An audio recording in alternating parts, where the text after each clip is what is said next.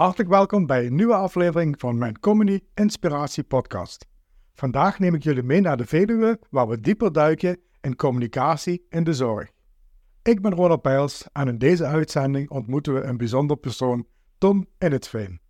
Ton Innetveen is niet alleen mantelzorgveteraan, maar ook inspirerend spreker en innovator in de zorg. Laten we samen ontdekken hoe Tons leven en werk veranderde na de Alzheimer-diagnose van zijn vrouw Hester.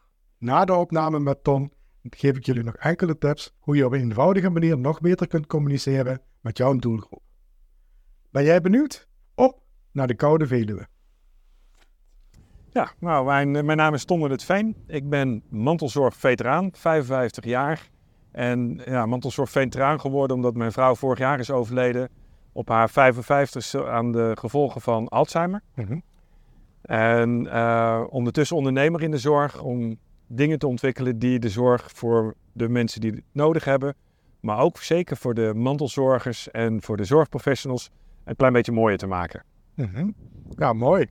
Ehm, ja, we spreken in, onze, ja, in mijn nieuwe podcast, uh, uh, de, de Comedy Inspiratie Podcast, uh, is, heb ik de titel genoemd. Want ja, je hebt het zelf natuurlijk ook in jouw, sowieso in jouw leven, want je komt zelf ook uit marketingcommunicatie, doe je natuurlijk ook heel veel.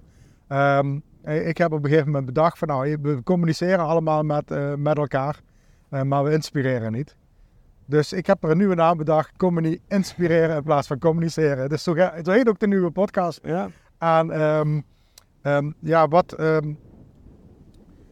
ja, hoe is dat gegaan in jouw leven met, uh, met Hester, met je vrouw? Die, de, de, op een gegeven moment dan, dan komt die diagnose en dan, ja, dan gaat er natuurlijk een tijd overheen. Of ja, niet. Dan kan, weet ik natuurlijk niet hoe dat gegaan is. Maar um, ja, wat heb je daar zelf meegemaakt in de, in de communicatie? Niet in, in de gesprekken die met professionals of, of, wat heb je daar zelf in meegemaakt en misschien ook wel achteraf gezien gemist? Uh, ja, nou ja, kijk, wij, wij kwamen bij de geriater en um, er is bij veel mensen is er nog veel gebrek aan kennis over dementie. Mm -hmm. Dat was bij mij op dat moment ook.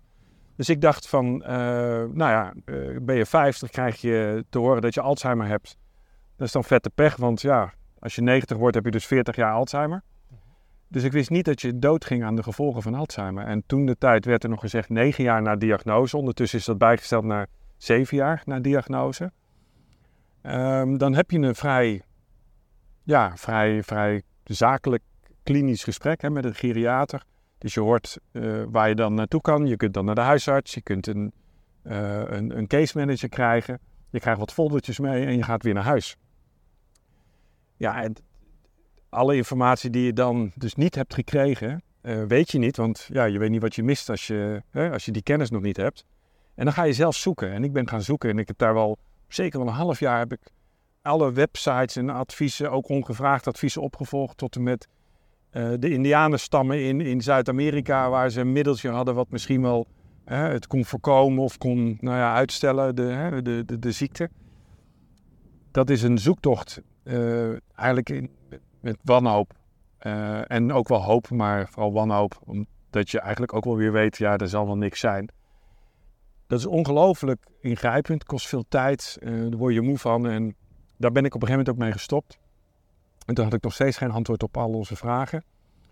Uh, ik kwam ook pas na een half jaar erachter dat ik mantelzorger was. Ik had nog nooit van dat woord gehoord. Ik denk, ja, ik zorg gewoon voor mijn vrouw. Ja. Maar dat heet dan mantelzorger. En um, de case manager heeft heel veel informatie gegeven. Ook met tas vol met foldertjes. Um, maar eigenlijk is, is, al die informatie is gericht op um, mijn vrouw. Uh, de ziekte. Mm -hmm het proces wat, wat gaat komen. En, en, en ook weer medisch in, hè, allemaal medisch ingericht. Dus die, je krijgt informatie over hoe je zo lang mogelijk nog kunt thuis wonen. Maar dan wel weer op een manier dat ik dacht van ja, maar zo wil toch niemand thuis wonen. ik wil niet gecontroleerd worden door een camera die mij gaat vertellen wat ik wel en niet mag doen. Um, en nou ja, met name dat soort informatie, dat miste ik heel erg. En toen kwam ik in contact met een uh, mantelzorger die in dezelfde situatie zat uh, als ik. En uh, ook mijn, zijn vrouw had een andere vorm van dementie.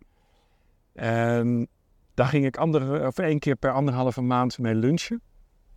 En daar konden we alle dingen bespreken met elkaar. En, en met name gewoon de dingen die er echt toe doen. Dus niet, niet medisch uh, en over medicijnen of, of dat soort zaken, maar vooral over, ja, hoe gaan jullie nog op vakantie? Mhm. Hebben jullie nog seks? Ehm, hoe doe je dat met familie en hoe doe je dat met vrienden? Ehm, en dan is de vorm van communiceren is, ehm, is inspireren, om mhm. met jouw woorden te spreken. Want je inspireert elkaar door. ik vertelde dan wat ik had gedaan en dat pakte dan of een keer goed uit of een keer slecht uit. En dan vertelde ik dat, dan deelde ik die informatie en ook wat het met mij deed of wat het met mijn vrouw deed of nou ja, wat dan ook. En dat inspireerde hem dan weer en vice versa. Mhm. Ehm, dus het is niet dat je dan te horen krijgt, je moet het zo doen, mm want zo hoort het. Of, hè? Maar het is meer dat je denkt, van, ja, er zijn veel meer smaken, er zijn veel meer keuzes. Ja, ja.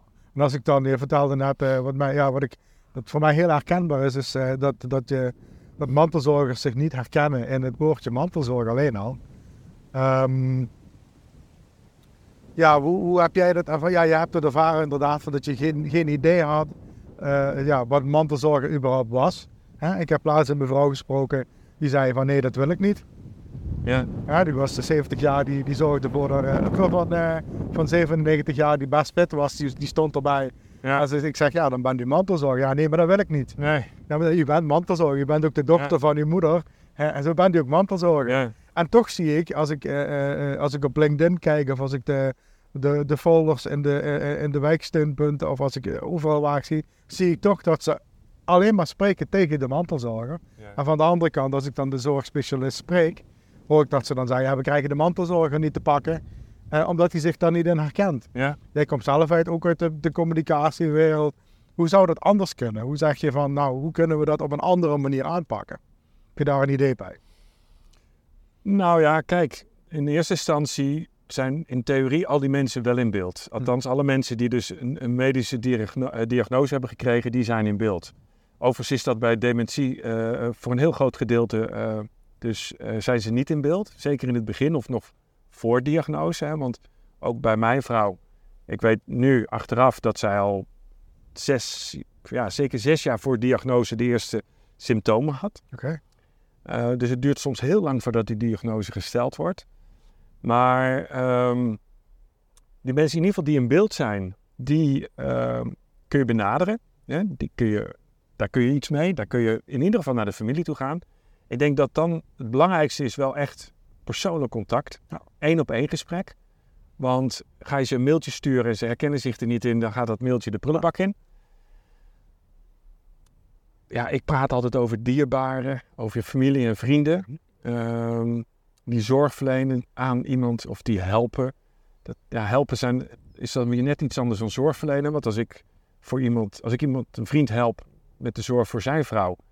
Door ja, af en toe op bezoek te gaan, door af en toe een keer uh, langs te gaan, uh, boodschappen te gaan doen, dan ben ik aan het helpen mhm. en niet aan het zorgen. Dus dan zou ik me daar niet in herkennen. Maar van de andere kant kun je ook kijken naar het woord mantelzorg, uh, mantelzorger.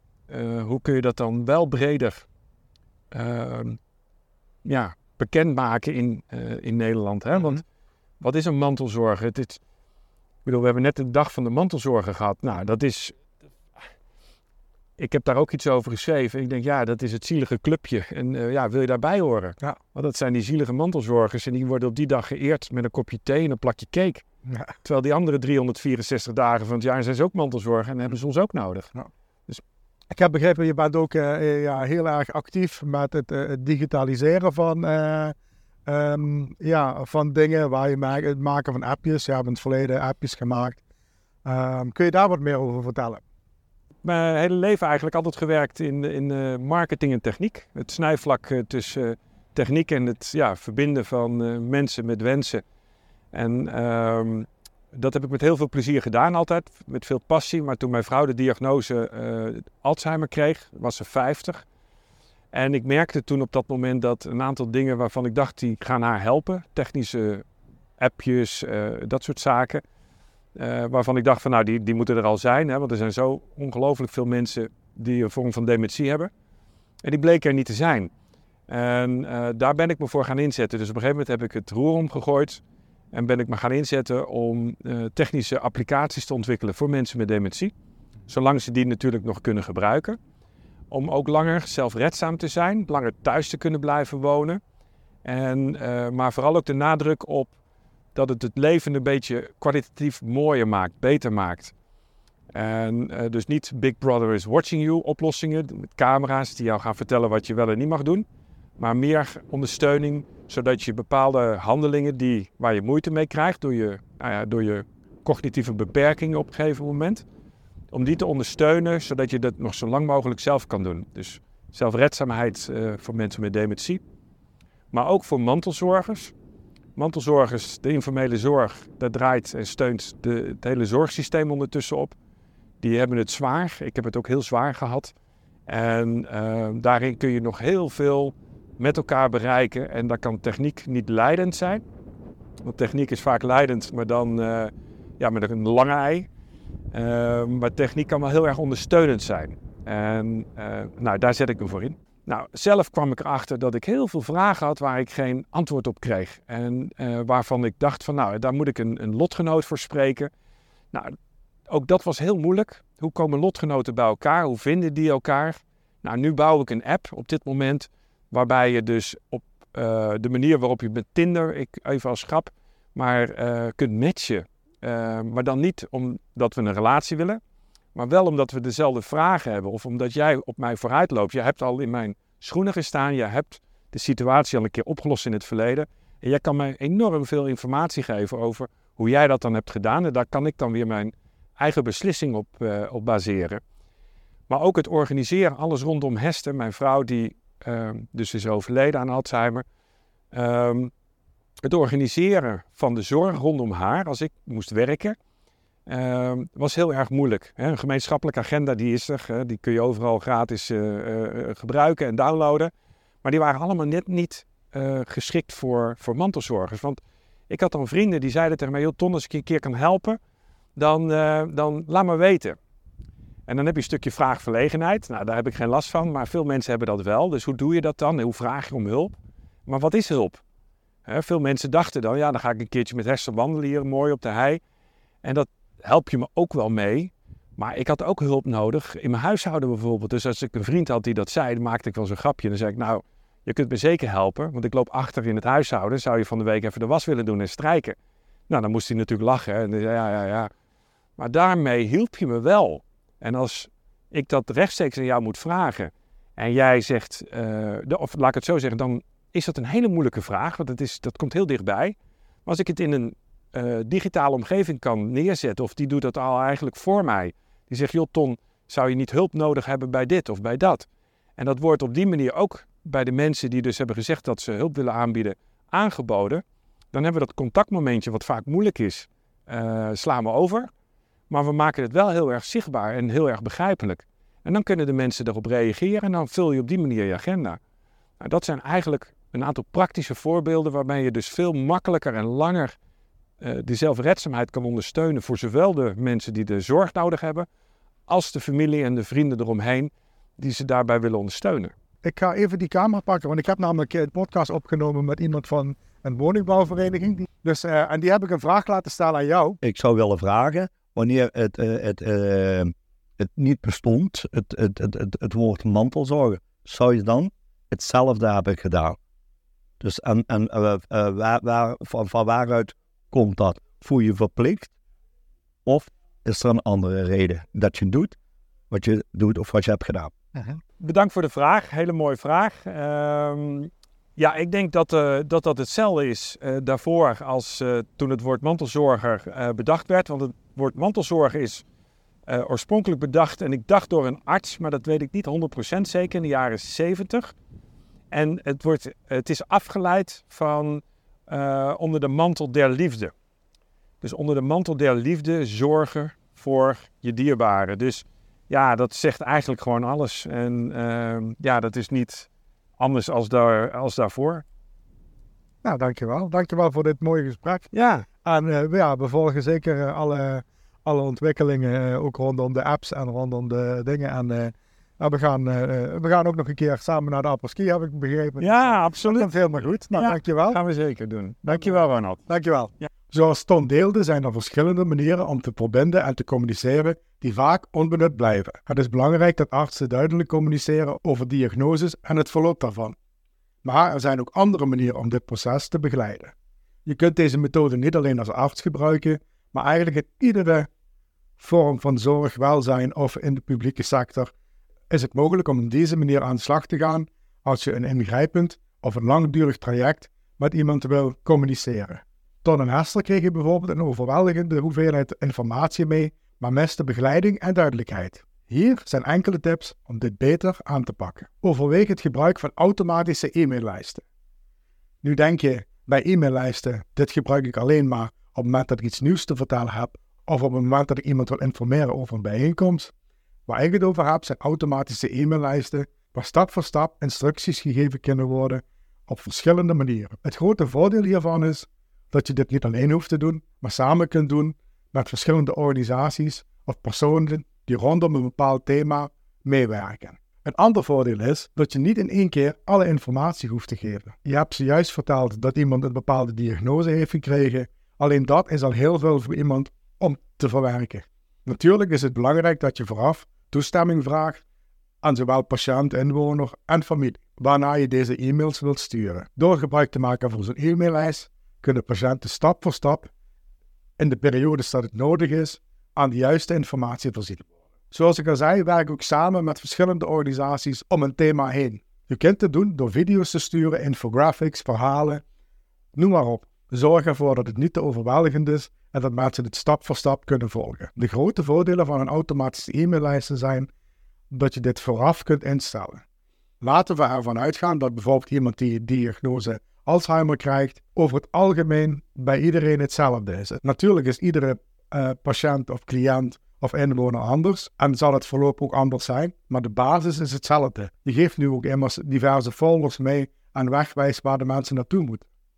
Dus die standaard dingen waar mensen naartoe moeten, die kun je dan stap voor stap rustig aan mensen communiceren. Let er wel op dat je geen informatie gaat communiceren die data of tijd gericht zijn.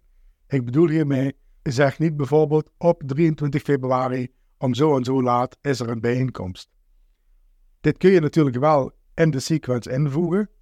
Dus door iedereen die op die lijst staat een apart mailtje te sturen. Maar de sequence loopt, blijft gewoon doorlopen in zover zoals het nodig is. Natuurlijk kun je dit ook bij bepaalde behandelingen gebruiken op het moment dat een patiënt genezen is en daarna nog stappen te blijven ondernemen.